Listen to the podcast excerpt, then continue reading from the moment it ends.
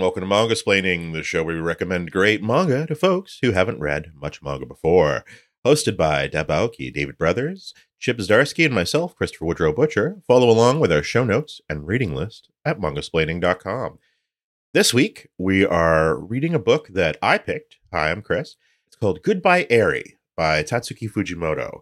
And the funny thing this week is I hadn't read this book before I suggested it for Chip to read. It was just a book I wanted to read. We did that a couple times this season. Why not? Why not just pick a book to read? So, Goodbye Eri, Tatsuki Fujimoto. We have actually read.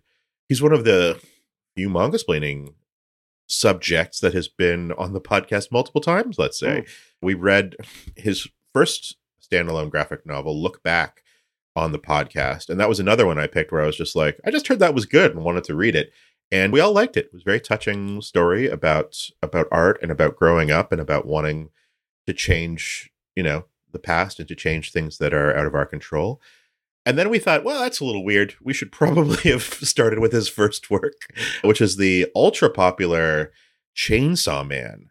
And that is that was where we but it today. wasn't Yeah. his first work. His first work was the very gross and very disturbing Fire Punch, which I hope we don't read because it's very disturbing. Oh man, now it's going to be my pick when I finally. yeah, get to pick. see, Yeah. now Yeah. you're now I did it. Oh my god. Yeah. We're gonna have to send you a, a description of Fire Punch, and you'll be like, "Yeah, all right, I'll read, I'll read that on the podcast." So it, it's a weird one. Anyway, we'll talk about that. We'll talk about that another day. But yeah, so goodbye, Eri. We read Chainsaw Man. We thought that was good, but look back, I think we kind of loved maybe more. And that's you know, it's my take on how that podcast episode goes. You can listen to the, both of those episodes on our website at mangasplaining.com. So Fujimoto Sensei, he's doing Chainsaw Man 11 volumes. It's a huge success. The announcement of the anime is coming. He decides he's going to take a little break.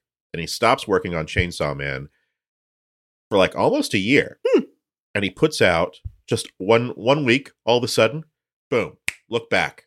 Just a long graphic novel serialized in the online magazine, the Jump magazine. I can't remember which one, which Jump I think it was Jump in? Plus, right? It was in Jump Plus online. Yeah.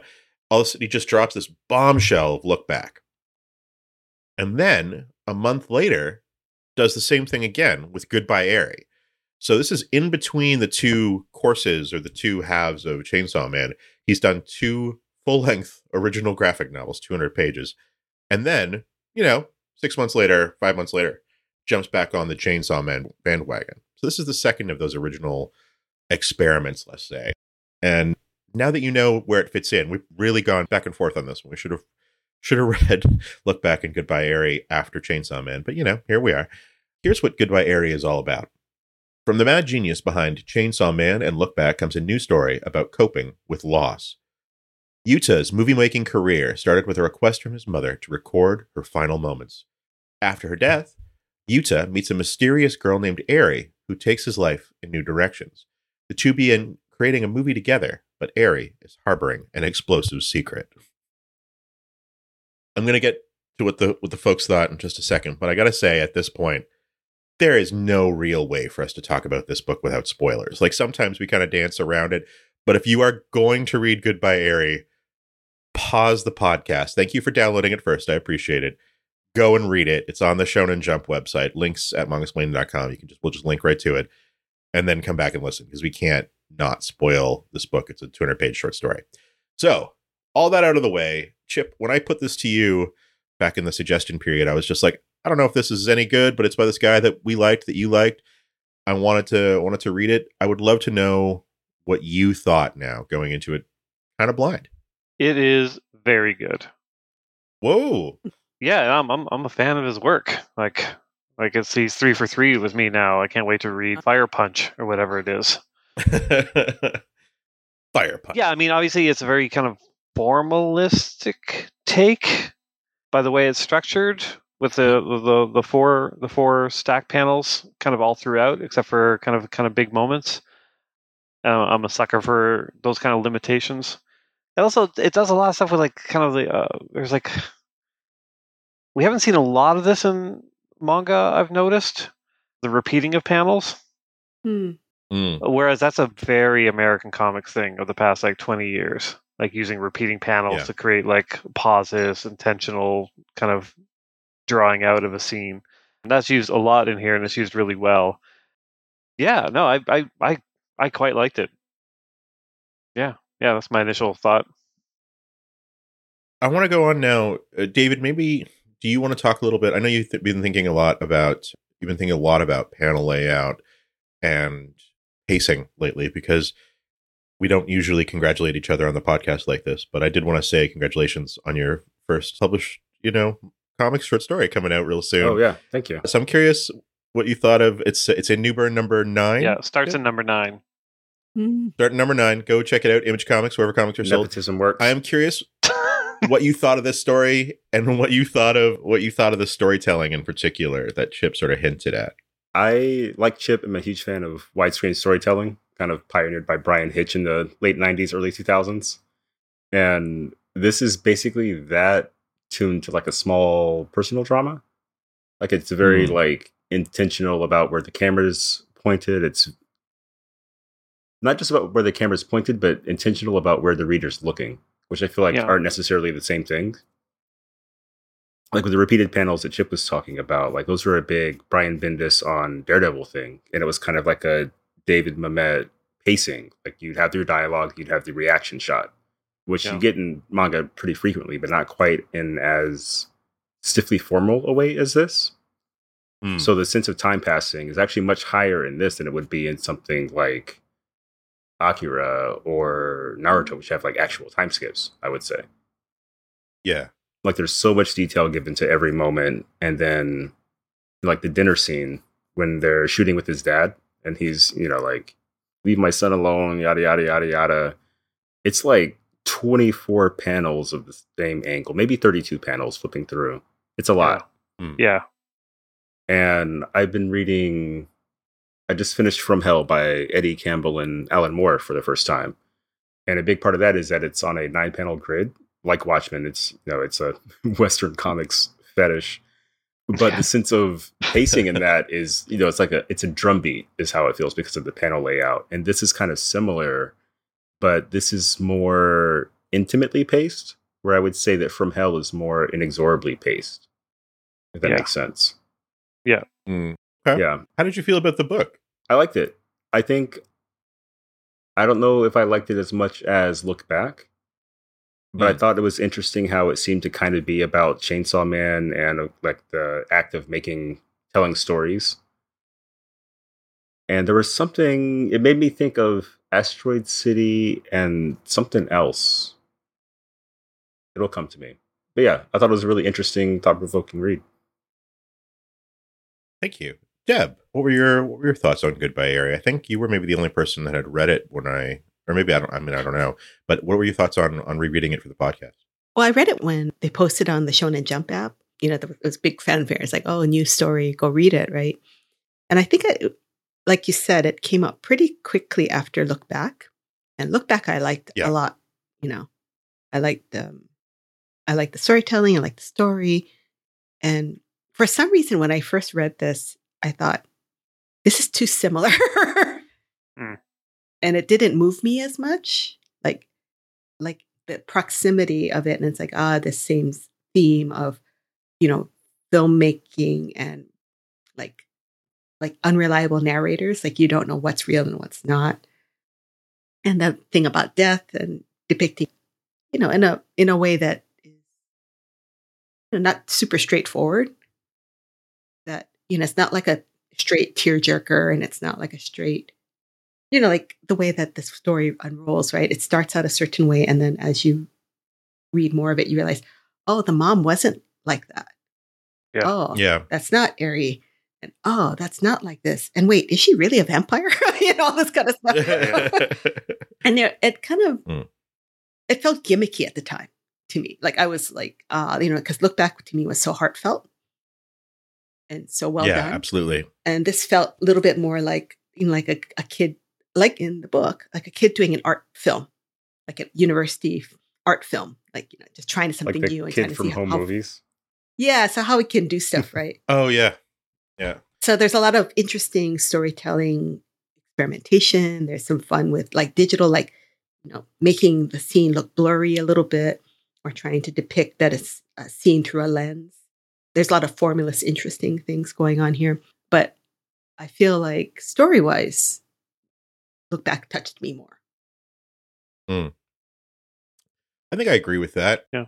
Just get getting the the basic stuff out of the way. I actually really enjoyed Goodbye Eri, and I have to say it was a huge rug pull for me when we realized that the first sort of third of the book is very much an unreliable narrator, and the story is not about whatever I thought it was going to be. Whatever I thought it was going to be completely vacated my mind when that when it's revealed that actually this like touching thing about his mom was totally scripted and faked because his mom was kind of like a sociopath. and it was just like, oh, okay. And the reason is uh, the format, the media. I think in this in this very specific version, the medium was the message Mm. for me. I have never read a manga with an unreliable narrator to this extent before. It was it's just not something that happens in manga. I look at we looked at Goodbye Pun Pun, for example, and that's maybe the closest I can think to like having that kind of rug pull.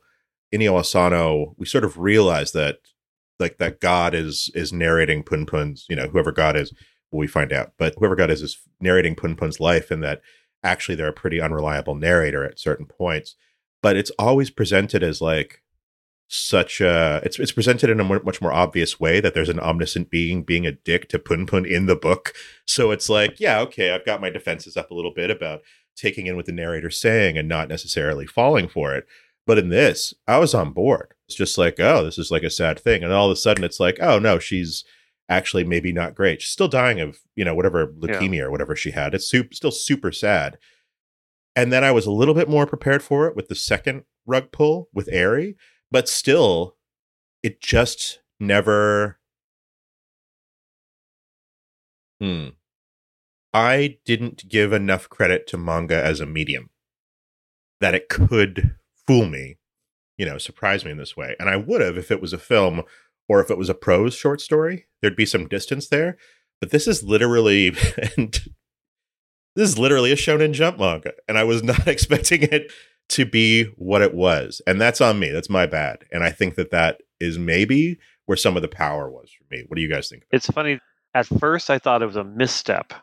Like when I started reading this, and we get to the point where the mom's like, you know, please videotape me as I die, kind of thing. I was just like, no, no, that's unbelievable. Like, sh- this loving mother wouldn't do that. And so I was kind of like, well, that's like, that felt to me like the the creator basically doing like a, a forced kind of error, like, like, oh, we got to get to point B, so I have to make her say this, and I was like, I didn't buy it. So when the rug got pulled out later on, I was just like, oh, ha, he tricked me. He tricked me into thinking he was bad at his job, when in reality he was quite good at his job. well, Yeah, which was which was super funny. it's pretty fun. Mm. I feel like I agree that like emotionally this didn't hit me the same way Look Back did, but I was actually kind of more impressed with the the structure and the, those kind of formalist ideas that took place here. Like, yeah, I think it's it's a it's a super super smart book with interesting twists and turns and ideas about memory and about recording of memory, especially and living forever. Because I've, I've been thinking about that a lot lately in terms of like why people create, why people create art, why people tell stories, and like so much of it is kind of wrapped up in in a weird way in terms of like immortality of, of living on the memory of someone continuing past and the fact that at the end Eri's like you know she actually needs this to remember when she resets uh when her brain resets like this is actually part of her living forever is the recording of stuff but that yeah it was uh, super super smart I almost want to. I don't want to disagree that there was a rug pull, but I think that I saw the book differently from the beginning, so it didn't really feel like a rug pull when that Okay. happened.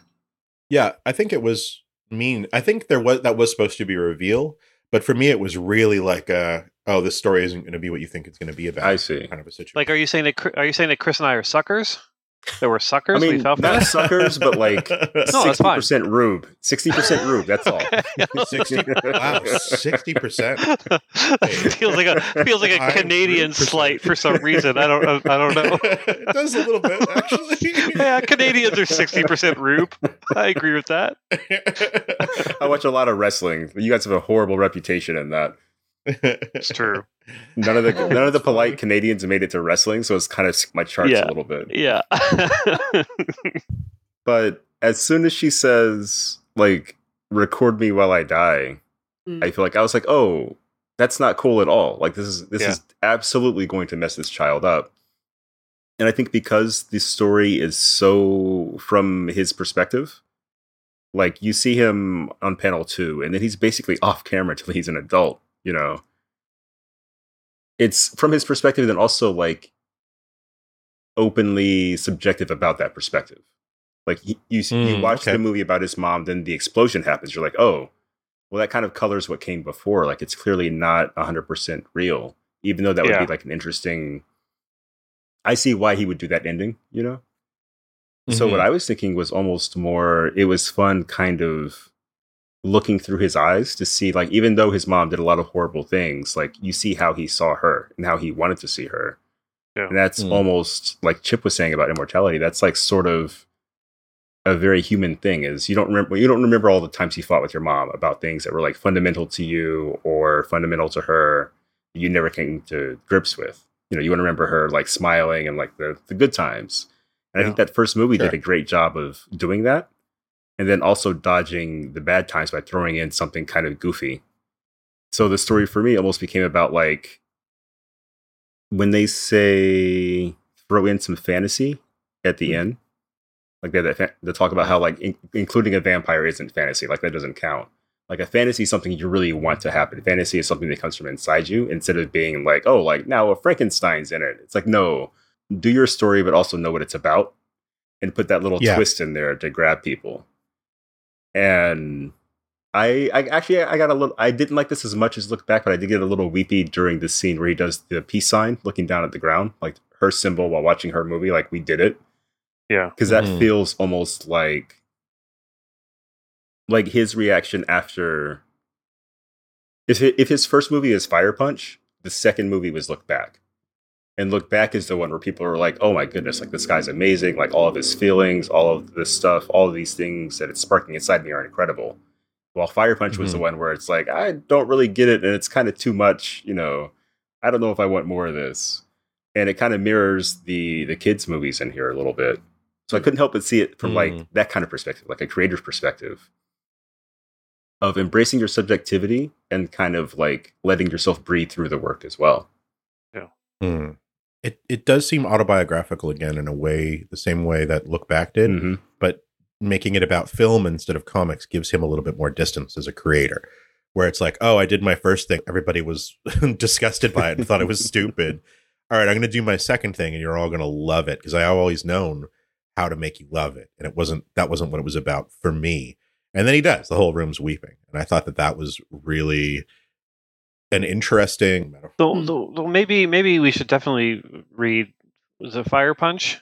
Yeah. Yeah, because it because that was referenced pretty heavily in Look Back as well. Because if the first movie in this is reflective of Fire Punch, I I love the first movie in this. like like that's what kind of pulled me out. Like afterwards, when people were like, "How could you do this? What's wrong with you?" I'm just like, "That's an awesome ending to the movie where your mom dies. yeah, right? You walking away slow mo, hospital blowing up. Like, why everyone had a problem with that? I actually did not understand. Oh, I totally, totally get it. I mean, it was would you do that? probably- it was supposed to be about your mom. I I guess, but I don't know. I felt like that was my dis disconnect from the culture. I will say Very that North American of it's I a know. past worst manga pick for me, by the way. Fire Punch? Fire Punch. Uh-huh. Fire Punch was Yeah. one Oh, of we gotta read it. We Because it was read so hard to read. I just couldn't get into it. well, we've read all the other ones. Well, I Yeah. Know that's, but that was partly why I was pretty slow to get into Chainsaw Man because I thought, oh no, here we go Mm. again. Yeah. David, you were going to say something. I I mentioned Asteroid City earlier, and I'm not going to Mm. spoil it. Yeah. I don't think Chip has seen it yet. Not yet. I haven't seen it yet either. I'm really want to But if I say broadly, like kind of like it's about art and creation and living, like that kind of works. Oh, spoilers. but it uses the structure of like it's a it's a movie that's like has to be a movie to tell the story that it's telling. Mm. And I think this is a comic that has to pretend to be a movie to tell the story that it's telling as well. And it uses like that kind of angle on its perspective Mm. in a really interesting way. It's sort of like how you'll see. I just watched like the Wes Anderson Simpsons episode, so that's what's like fresh in my mind. like there are chapter breaks, you know, that like Anderson does. And it kind of emphasizes the idea that you're watching a story. This is not necessarily true in the like literal sense, but it's like truthy. It's true-ish, you know. Yeah. Sure. And this is the same where we kind of flit in and out of reality. Like the vampire thing is like such an out there twist for a story like this, but you roll with it because you've been trained to accept the fantasy a little bit. Yeah. So for those of you who haven't read the book, ju- Even after we probably- warned you. Yeah. even after we warned you, because the vampire thing does we are we did mention, and then there's vampires. Does seem like a Simpsons joke. The Rand Corporation with the vampires. That's uh, that's for David, who's been watching. Basically, there's a movie he creates in the book. The lead character creates in the book, and we find about his mom dying. And we find out that actually she set the whole movie up, and she's not a very good person, but she wanted to have this like glowing remembrance of her that would sort of outlive her. And then he creates a second movie about Eri, who helps him make the movie. We find out that that wasn't really about like how she was in real life, but because it ends in a happier, like sadder way that is more what the audience expects, everyone's more appreciative of it, even though it's just as fake maybe as the first one was. And then there's, you know, he's gonna he's at the end of his life, he goes back to where it all started. And Eri's still there, and you're not sure if it's a real sequence or if he's having a dream sequence because he's having a break from reality because he's having a rough time. And she's like, "Oh yeah, no, I've always just been a vampire. I keep living and dying and living and dying." And you're like, "What is going on with the ending of this?" And it plays into some of the themes that are brought up about all even realistic movies need a touch of fantasy to sort of kick them in the butt and keep them going kind of a thing. And it's it's a really it's well done, I think. I don't think any of us are are like it was totally out of field and doesn't out of left field and doesn't really work. Although, you know, t- some of us appreciated it to different degrees. I think maybe Deb didn't super love that part of the ending. And I know people online were complaining about it, but luckily this wasn't spoiled for me. So I- that's, you know, just for the folks I like that it wasn't like a big thing. Like nothing physically changed about the character. She doesn't like bare her fangs or try to kill someone or something. It's just like she just is like a casual thing. Like, oh yeah, that's why I'm still young. I'm a vampire. Also, I figured it out because uh, I'll hold this up to the screen.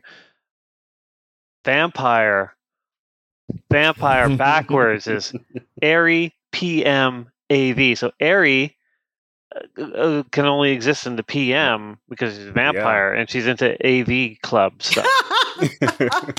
AV has a slightly different subtext in Japan. wait, wait, wait. Hold that up again. Hold that up again, Chip. I'm going to get a screenshot for the. Okay, yeah, yeah, yeah, yeah. For, Hold on. One second. Uh. AV is short for adult video. AV. okay. Well, AV Club is completely Okay, different wait. remit. All right, hold on one second. There we go. Oh, very serious. Thank you. I was just talking a lot about that actually in the show notes for Midoric. Yeah. actually, because she's an AV actress. it's pretty funny. All right. But so have you read Bakemonogatari, Christopher? The NisiOisiN, uh, NisiOisiN light novel series I've- turned manga turned anime turned like media franchise. No, my friend is the translator on it, but no, I haven't read it. Shame And on didn't he you. run away Wow. screaming from it? No, no, uh, co co translated it. Yeah. NisiOisiN is a difficult author, but part of the deal is the main character meets a vampire girl, and like they go to like a Mm. weird room and have like this whole encounter where he also becomes a vampire. So I thought of this that during this quite a bit, and that Mm. that's like probably one of the most mainstream. Like it doesn't sound mainstream, but like it was very popular. You know, if you want to rip Mhm. something off, you would rip off Bakemonogatari and they just kind Mm. of go for it in this. I thought that was kind of cool. Like it's extra Hmm. texture, extra subtext. Yeah. Yeah, and I know it's probably besides the point, but I got to know you guys' opinions. Is the ending real? Did he really blow up the factory, or is it, or is the ending the third movie actually, where he shows up and Eri's a vampire and he's telling a story again? Except, you know, maybe now the the video equipment's a little bit cleaner, so you don't have that same, you know, widescreen panel. You don't have that same viewing it through a lens filter on it. Is it real or I mean, he doesn't blow it up because just logically it doesn't make sense. Like he didn't know. like when he was going there. was there. Yeah, and also like he he says, you know, I never saw her again after that. Like that's a bit too much of a weird misdirect to be like, I never saw her again after that because I killed her two seconds later. Because I was looking at the page, I'm just like, nothing on the bag is kind of like really blowing much. Like he's not as affected by the blast, if that makes sense. Like it feels very artificial. hmm but he's cool though. He's walking away from the explosion. He's cool, but he's calm. Like he's calm in a, in a He's weird been way. added in in post. Yeah. yeah, yeah, Exactly. He does feel a little bit added in in post. Yeah, you're I right. Yeah. think he's walking away with a feeling of self actualization instead of like explosive victory. Yeah, Because the page before you mentioned like you never saw her again. Then he says, "You see, I finally figured it out. The reason I'd recut that film so many times." And he thinks of her saying it's missing a pinch of fantasy, don't you think? Like he's realizing, like, oh, instead of dealing with my feelings, I kind of keep orbiting the same feelings over and over and over, and there's never a chance to put like a capstone on them. It's just kind Yeah. of this always this open wound. So in the end, you know, in his head, I think it's real, but real in like that figurative sense that stories are real. I feel I feel like also like not to sound very much like you know I'm I'm studying you know can jet fuel melt steel beams, but in the like looking at the drawing of the building blowing up, there are many explosions kind of happening at the same time. It feels like the end of Yeah. Fight Club when everything's kind of blowing up in the skyline. so I, I don't think he. You're I don't you're being he- like one of those guys on the Rotten Tomatoes. No, I'm just being a realist. I'm being a realist. I'm just telling you. It's a I'm just you- movie. Can't Yeah. it just be a movie? I'm just telling you the art the artist has intentions here and the intention i think is that this is false mm. Probably true. Fair. Actually, Christopher, I want to ask you because we went to the Chainsaw Man exhibit, and this is my opportunity to actually post that interview that I've put off. But Mm. do you remember what they said about why they used a movie theater theme in the exhibit? because they're super nerds in the best possible way. So the du- the two the two fellows who put together the Tatsuki Fujimoto exhibition at Angoulême a couple of years ago were just huge fans of his work, and the exhibition came out, and Goodbye Eri and Look Back had just come out. But Goodbye Eri had come out so close to the exhibition they'd only had like like one sort of small thing. But Look Back had a whole room where they completely replicated her room with like the bookshelf where she was working, like her Tokyo apartment, which was awesome to see, but also tons of stuff for Chainsaw Man and, and Fire Punch. And he had chosen the movie theme for that because Fujimoto himself sneaks a lot of and and and discusses or puts a lot of movie references into his work, Chainsaw Man in particular. And he's just a huge movie nerd. I think to the point, Deb, when we did the Chainsaw Man episode, I think we put the opening credits for Chainsaw Man in the episode uh, show notes because the whole opening credits for, for Chainsaw Man are just different movie scenes from like famous movies with the Chainsaw Man characters acting them out. And that's the opening credits of the Chainsaw Man anime. Mm. So I think that they picked up on like that rolling theme of like movies and cinema and artificiality in his work. And so the exhibition itself, which, yeah, we have a ton of photos of that we can put up. We didn't last time because we were planning on doing it. And then, you know, eh, life gets away from you. Yeah, I think that they realized that that was a really good lens to look at his work as an exhibition as a whole from. So the whole thing is you you enter into a movie theater lobby and then you can go into the different doors where the different movies are playing and each movie is one of his works, which is crazy actually that they did this and it looks gorgeous like they even got like the great terrible like theater lobby carpeting and it had little symbols and icons from his work and stuff like it's actually one of the most thoroughly conceived manga exhibitions I've seen. It's a they did an amazing amazing job so yeah, I think we'll put some of that up in, in the in the show notes, and we'll put some of it up on Mangasplaining Extra when this episode drops. I think that'd be really cool. cool I always joke, I guess I have joked before, I should say, that Fire Punch Volume 2 is mostly film criticism. Really? And Yes. it's like only half a joke. Like there's so many conversations about movies and the different things that happen in movies in that in that specific volume that it really kind of it made me laugh, I think. how many volumes is fire punch Seven, seven volumes, I think. Oh Okay. yeah, search me. Because if we read it, we I guess we should read volumes one and two then. I think I love that we went on this episode from Deb saying we could never read Fire Punch to Chip being like, all right, we're gonna read at least two volumes. Wait, how long is it? Could we do all of them? I should have known better. you should have known better I clearly walked better. into this trap. Uh, Fire Punch is maybe five. Not too long. No, we can read all five. So his mom in Goodbye Eri, the kid's mom asks him to film her last days and like gets him a cell phone. It seems like it's maybe for that purpose. But he keeps filming after that. Like Hmm. what does that mean to you guys? How do you feel about that fact? I read it as he had from a young age started disassociating from the world and he was only viewing it through a lens like through it through his camera which is again feels like a commentary on young people in general to me coming from Fujimoto sensei. But yeah he, I feel like that he had just like backed up entirely and started viewing the world through his camera. And then when he got it shit on and became sort of a hikikomori kind of a character and like a shut-in and uh, ended up hanging out with Eri it was even easier to back away from the rest of the world except through his camera lens. That's how I read it. Yeah. Mhm. That he had been shut out from his peers and from society. Yeah. I agree with Christopher. Yay! Nice, you got one. Uh, Rare win. How about you, Deb? Did that feel striking to you at all? Like that he kept doing this thing that like his mom kind of pushed on him? mm, I think the way I think of it, like because you mentioned a generational thing. I mean, this is a like a generation that grew up assuming that they could always film themselves without any special Mm. equipment, and that they would have a platform in which to share it, and they could be public, right? I mean, I'm I'm a you know I come from print journalism, and I went, went into blogging, and I write articles, and the next generation of journalists who are doing what I'm doing are all vloggers, you know? And I can't do it.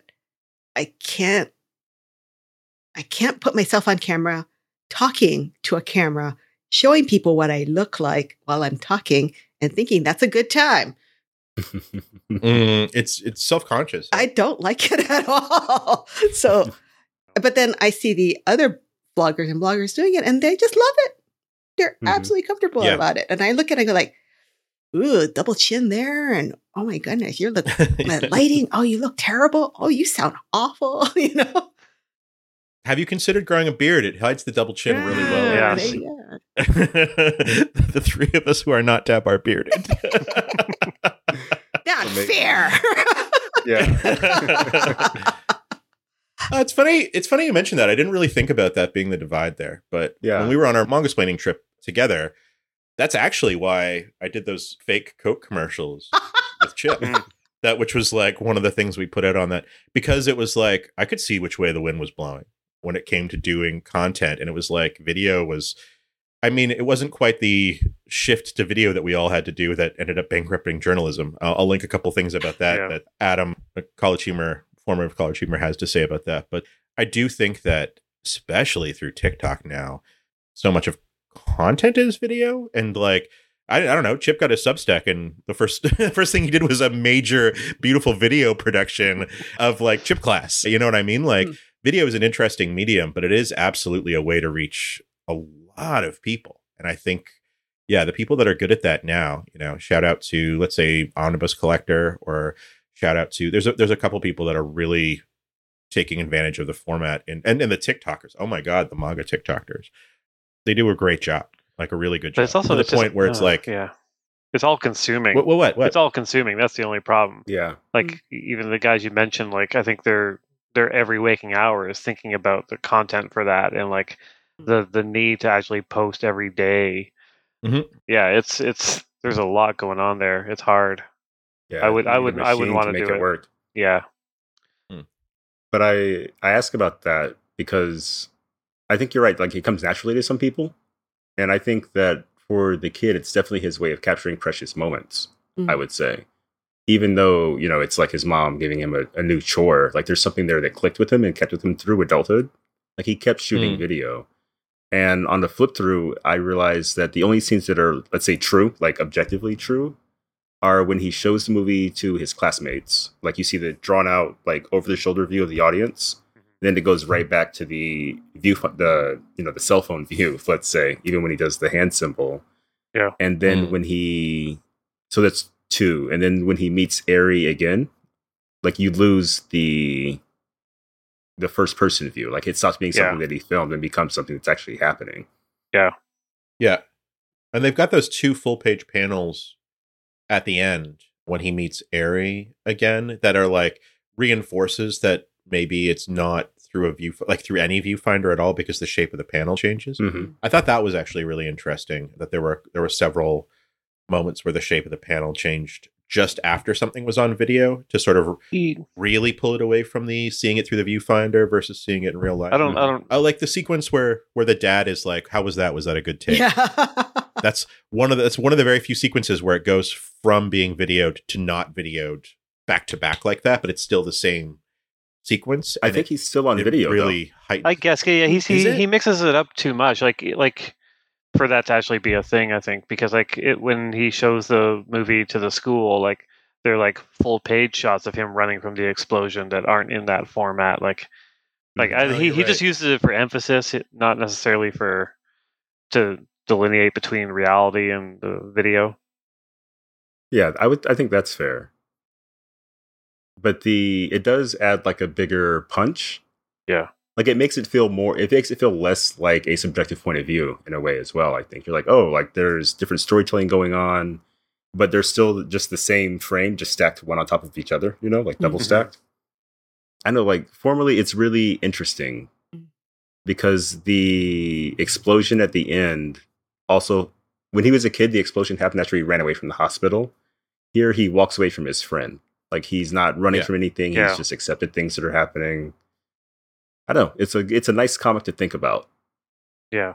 Mm. Yeah. It really is. it also kind of like I feel like this this story, like I've read it on my phone and I'm reading it on iPad now. It is Mhm. definitely a book to read in double page spreads.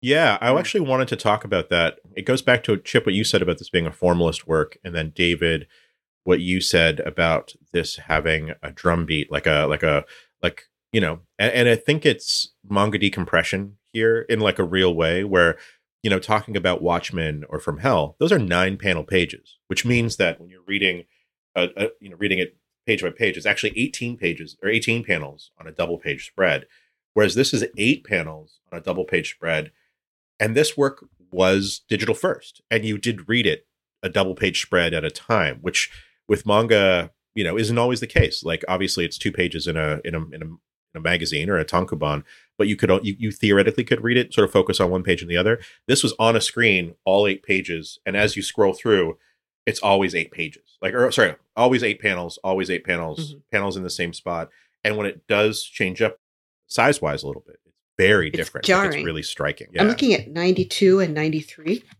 192, 193. 192, 193 Mm, at the yeah, very yeah. end. Yeah.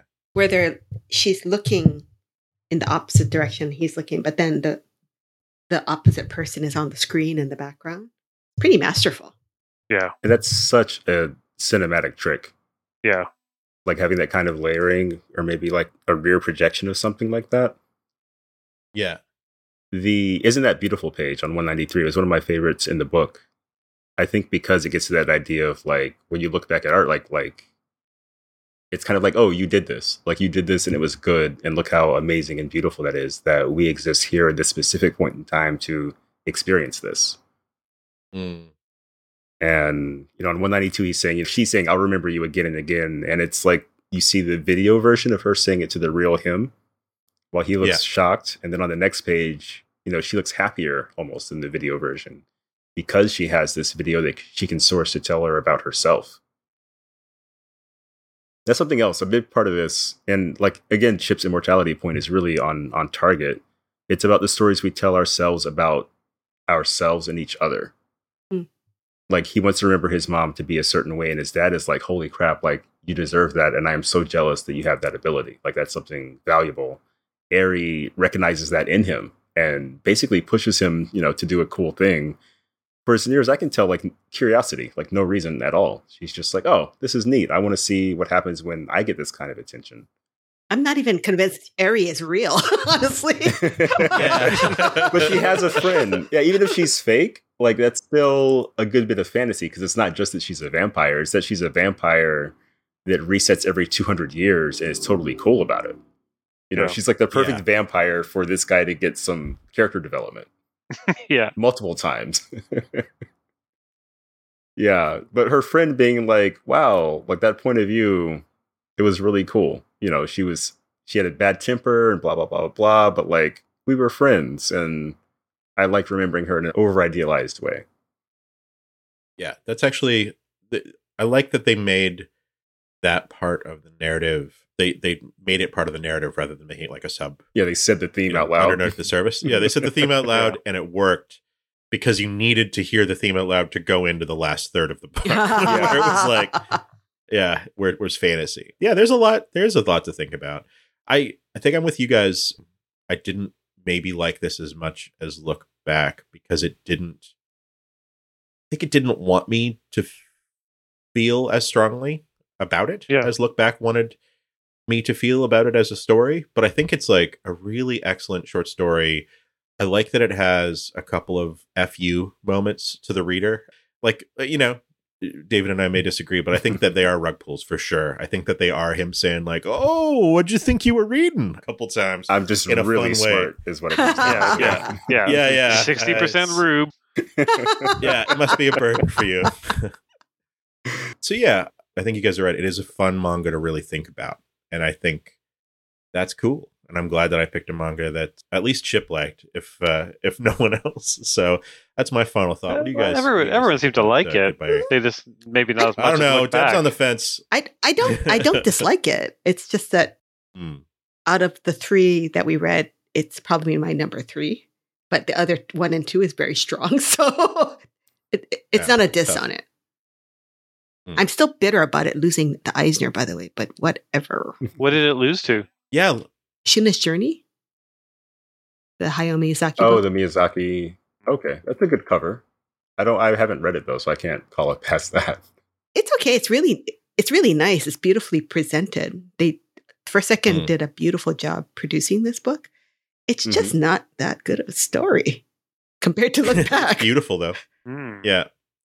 I like that the only person that could knock Junji Ito out of winning an Eisner was actually Hayao Miyazaki. Because he'd gotten it for like three years in a row and it was like, oh, Look Back's going to lose to Junji Ito again. And then Junji Ito didn't win because Miyazaki released, you know, like they released the second Miyazaki manga in English during his victory lap for his entire career. Like, good timing. Yeah. Good timing for a second. Although I will say Junji Ito didn't seem to care. yeah. yeah, he's got enough. Yeah, I I got would three of these things. If I got four, I'd get, you know, bookends, right? Whatever. But I have an Yeah. ink pot, so now that's the other end of the bookend. Like Oh, he's yeah, a- yeah. Yeah, Chip, you've got like four Eisners now. It just it doesn't it's not cool anymore. Can I- Five. Whoa. Five. Whoa. Five times, love it. We're not worthy. Oh my God. Not to brag, just to Oh just to God. correct the record. Now I can run the Five Timers Club Saturday Night Live sketch in the show notes. Oh, hey, there you go. Paul Simon and Steve Martin. That's perfect. Have you seen that, David? That's really funny. No, I haven't. Yeah, it's all the people that have hosted or been on Saturday Night Live five times all come back for one sketch to do cameos, and it's just like a powerhouse of famous '80s and '90s They've, they've been they've been doing it comedians, for actors, musicians. Yeah, they've been doing it forever. Like they they they do another five timer skit every time someone enters the five timers club. So Oh it just my. gets It's built. so it just gets bigger and bigger, more people. Can, Oh, Candace wow. Bergen's always there, which is nice. oh, sweet. I like seeing Yeah. Candace Bergen. Yeah, I know. great. Chip, do you want to give your Sorry. final thought Ooh. before I do? I really liked it. This is the kind of thing that I will send around to my uh, various uh, comic creator friends as a a great example of comics. Do they ever read them when you send them? Oh, no one's ever written me back on anything. I like to say I have friends in the industry, but you know, I just have their numbers. That's Are all. they one real? yeah, exactly. exactly. Uh, David, your final thoughts. We can close out the episode. Yeah. I asked Chip to go because I was downloading something to double check a point for my final thoughts. I'm very Oh. thorough during these podcasts. But there's this thing I Mm. think of where some books are just like my kind of BS, where like it might have like a weird twist or like some kind of dumb hook or something, but it's like so far up my alley that I can't judge it fairly. Like Mhm. Peter Cannon Thunderbolt by like Kieron Gillen and Caspar Wijngaard looks like a Watchmen riff and then turns into this whole other thing by issue two. And then they're doing Eddie Campbell homages by issue like four or five. Like that's my kind of BS. And I think Goodbye Eri is very much my kind of BS in that it picks a structure, it does a thing, and it does it like it commits to the bit so hard and so well that there's a ton of different angles to talk about it from. Whether it's like the layout and like how that feels, or you know what's real and what's not, what characters are real and what's not. I think that it's a great story about grief and you know being human.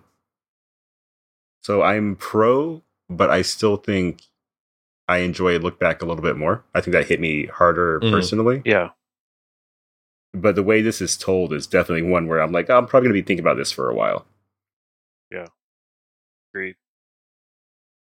Yeah, it's funny when you mentioned Eddie Campbell on, on From Hell. I was like thinking a lot about his work over the last little while, and just at the end, in terms of short stories that are that are like graphic novel length short stories, I think I would if you if you liked Look Back, if you liked Goodbye Eri, I would actually recommend trying to track down a book called How to Be an Artist, Oh. which was Campbell's first full color work that First Second published, and it's about creating art by someone who's worked in comics his whole life in kind of the same way that this is about you know this is about using the medium that you're that you're that you're that you're talking about to tell us tell a story about another medium or a larger medium or, or, or that sort of thing. It's an interesting book and it's been a, a while since i read it. I want to see if i can i don't know if there's a digital on it probably not. It's you know before there was digital comics. Yeah if you if your local library has how to be an artist by eddie campbell I definitely recommend checking that out to read. It's uh has some things to say about art that I think are pretty good. So anyway, yeah, that was our episode on Goodbye Eri by Tatsuki Fujimoto. That was a fun one, guys. We're going to go to the break. We'll be right back with some shout outs. Stay tuned.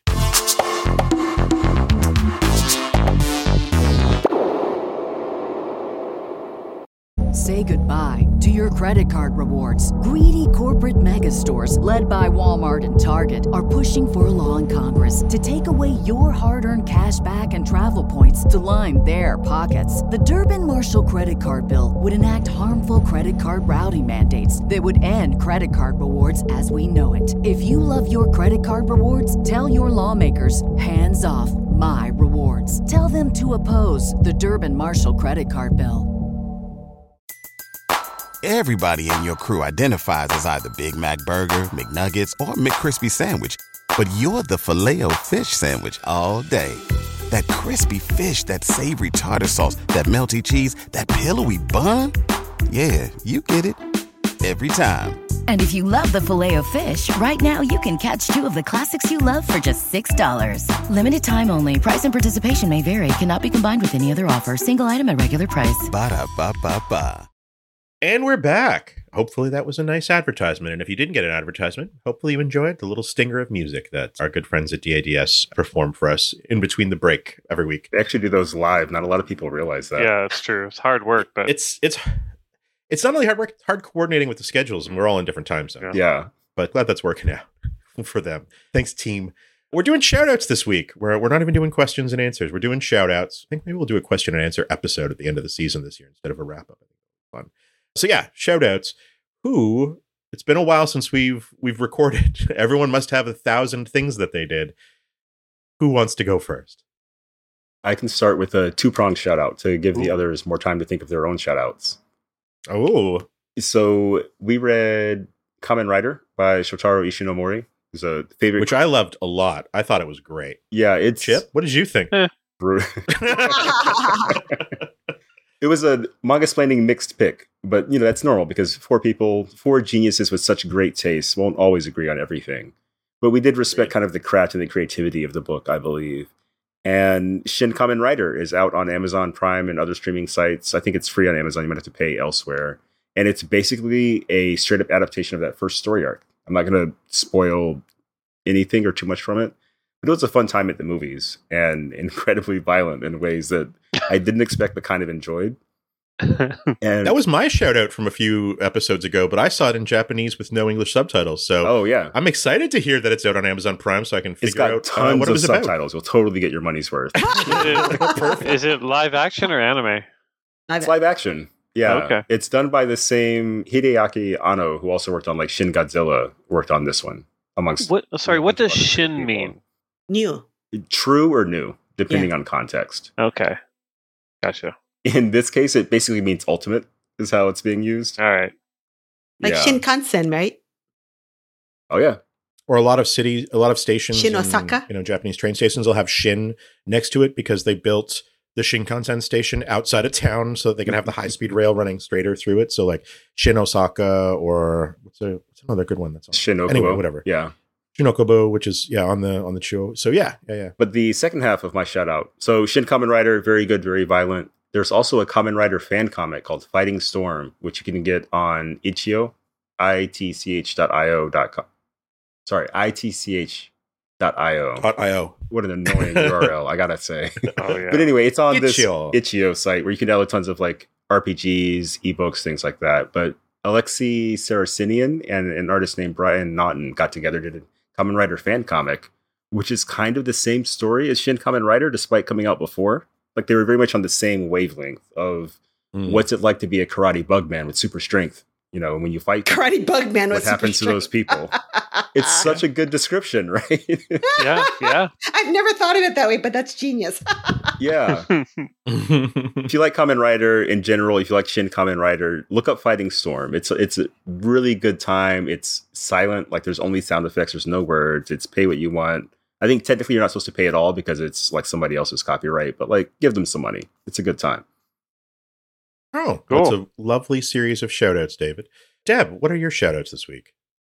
well, I guess one is related to what we just talked about, and one is one that I I keep finding manga that I think David will love, and he's like, All right. "Mm, not quite, but I'm going to keep trying.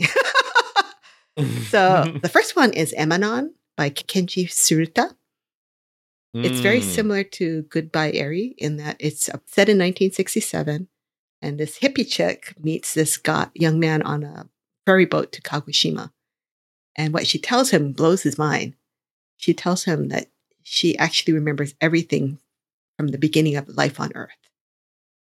But Huh. and so she kind of like tells him that she's been reborn several times, but not in the way that he expects it's a very interesting little time. Like it's a kind of a romance, but it's a science fiction. It's very cosmic, but very slice of life. Beautifully drawn. The reason why I bring it up Mm. is Dark Horse is finally publishing volume four of this four volume Mm. series after a three year hiatus. Awesome. So you can now read the entire series. But it's like what as we were talking about Goodbye Eri and about memory and living forever and you know young girls who kind of aren't who they think you think who seem wiser beyond their years who tell you things that you think are you shitting me? Emanon is like that, and but it's really beautifully drawn. And it was something that I thought, ah, this is something. Should I should I recommend it for the podcast? But I liked it a lot, but I re- was reluctant to re- recommend it because it was left hanging. So Hmm. maybe now. Mm. That's great. Yeah. yeah, great Cool. art on that one too. That started as a Yeah, I really novel in the 80s, and the illustrator for the novel also does the manga. I like that kind of like long continuity. Oh, you nice. Mm. And I think the other one, the other one that I was, let me see if I can find it. Because I bought it off the Kodansha Reader. That's not a plug. It was the easy way to get it. No, no, no, no, not K manga. It's the Kodansha Reader, which is something separate. It's like ah, the way you can directly buy from Kodansha okay. and buy buy ebooks. I I think it's called Teppu. Oh, I've heard of this one. Yeah. Yeah, it's Yeah. kind of neat. The cover looks weird. It didn't catch my eye. And then someone described it on Twitter as what if the shitheel opponent in a fighting manga, in a high school fighting sports manga, was actually the the main character. Mm. Yeah. And it's it's really man. neat. It's like a female. She's like super strong, super tall. She can apparently kick anyone's ass without even thinking too hard about it. And then she meets a couple girls who are into MMA. And they want to start an MMA club, and they're like hardworking and they're really ganky. And she's like, I hate your enthusiasm. that sounds like kind of a David. moment. Yeah, very Yeah, yeah, yeah. and it's actually really gripping and interesting you know and it's it's it's girls but they're they're not like prissy girls and they're not like hi i'm i'm you know i'm a guy but i just happen to have boobs kind of girl like a lot of Mhm. american Mhm. superhero girls are Mm-mm. Mm, they're definitely They've come a long subtle way. complaint. yeah. it's a really good story i like that i mean i finished volume one and thought yeah i'm down i'll keep reading I was thinking if we do an immortality like episode, we should put To Your Eternity on on the list as well. oh yeah, you love that one, eh? Yeah, that's it's that's like a that's one of your earliest Mm. shoutouts on the podcast. Actually, Mhm. was to your One of the Eternity. few And series it sounds like a billion fascinating. year time skip. Whoa. I could go last, I guess. Chip, what, or sorry, Chap, uh, as you have changed your name to uh, Chap Zdarsky. Uh, what what's your shout out this week? The documentary on Steph Curry, underrated, which uh, Wow. came out on Apple. Wow. I am not a sports guy, but I am a sports documentary guy. It turns out because it because it condenses everything into a nice little package for me. I don't have to like be super stressed out watching games and watching things for a whole season. I just get like a, so- uh, someone's life just kind of distilled when you know they're gonna they're gonna win at the end, which is fantastic. Yeah, it just it follows him from being a, a basketball player as a kid, uh, the son of another NBA player, and making his way up through the NCAA into the NBA. Even though he's like got a horrible, debilitating height issue. He's only what like six foot three, six foot four, something like that. Gasp. I know he somehow Yeah. manages to overcome that to become the three point champion of the world.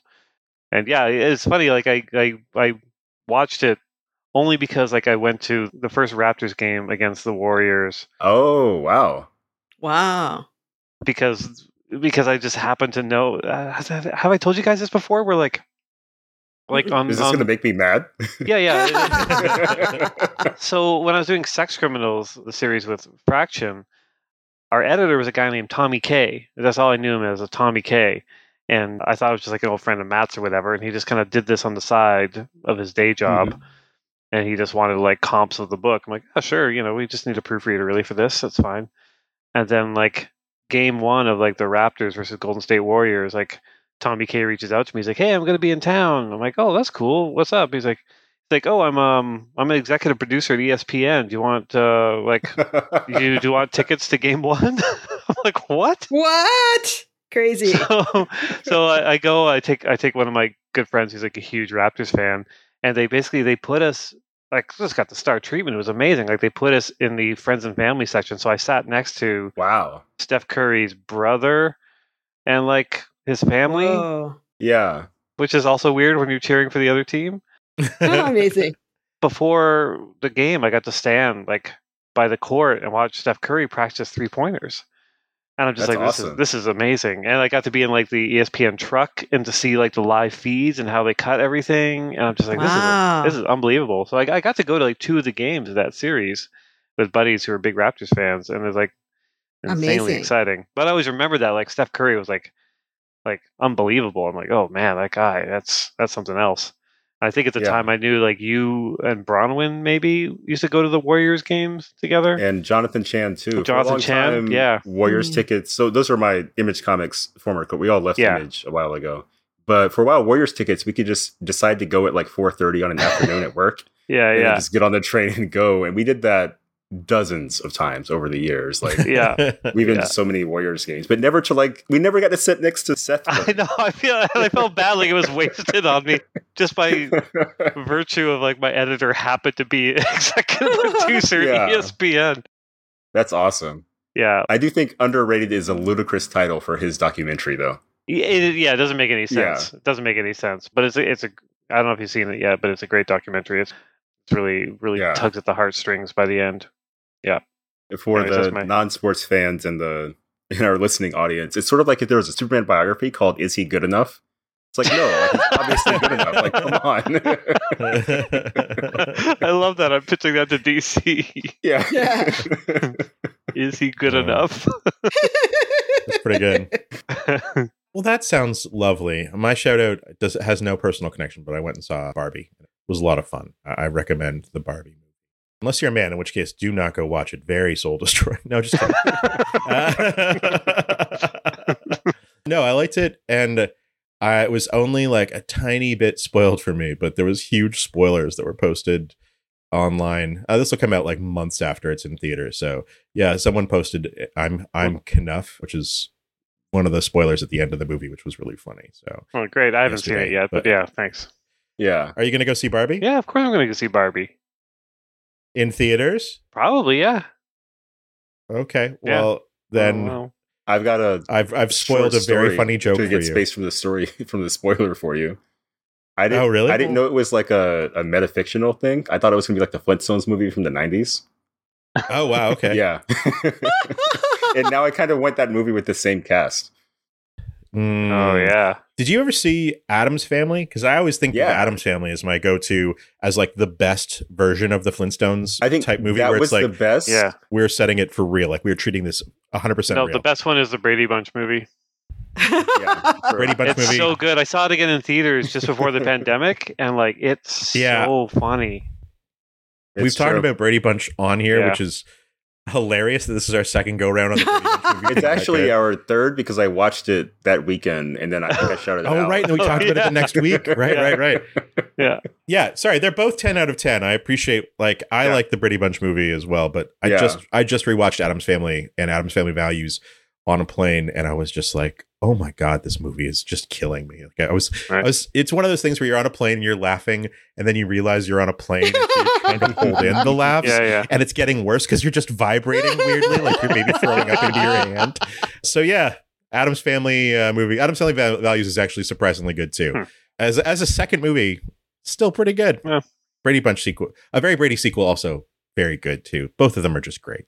So no, So many third shout outs. consecutive shout out for the Brady Brady Bunch movie.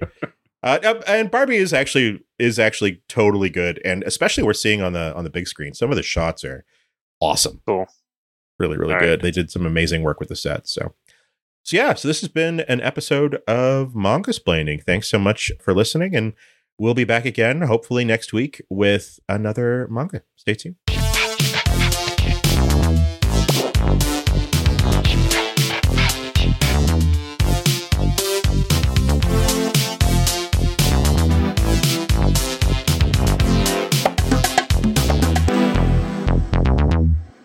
This has been Mangasplaining, episode number 105 Goodbye Eri by Tatsuki Fujimoto.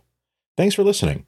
For our next episode, we'll be discussing the manga Eniale and Dewiela by Kamome Shirahama.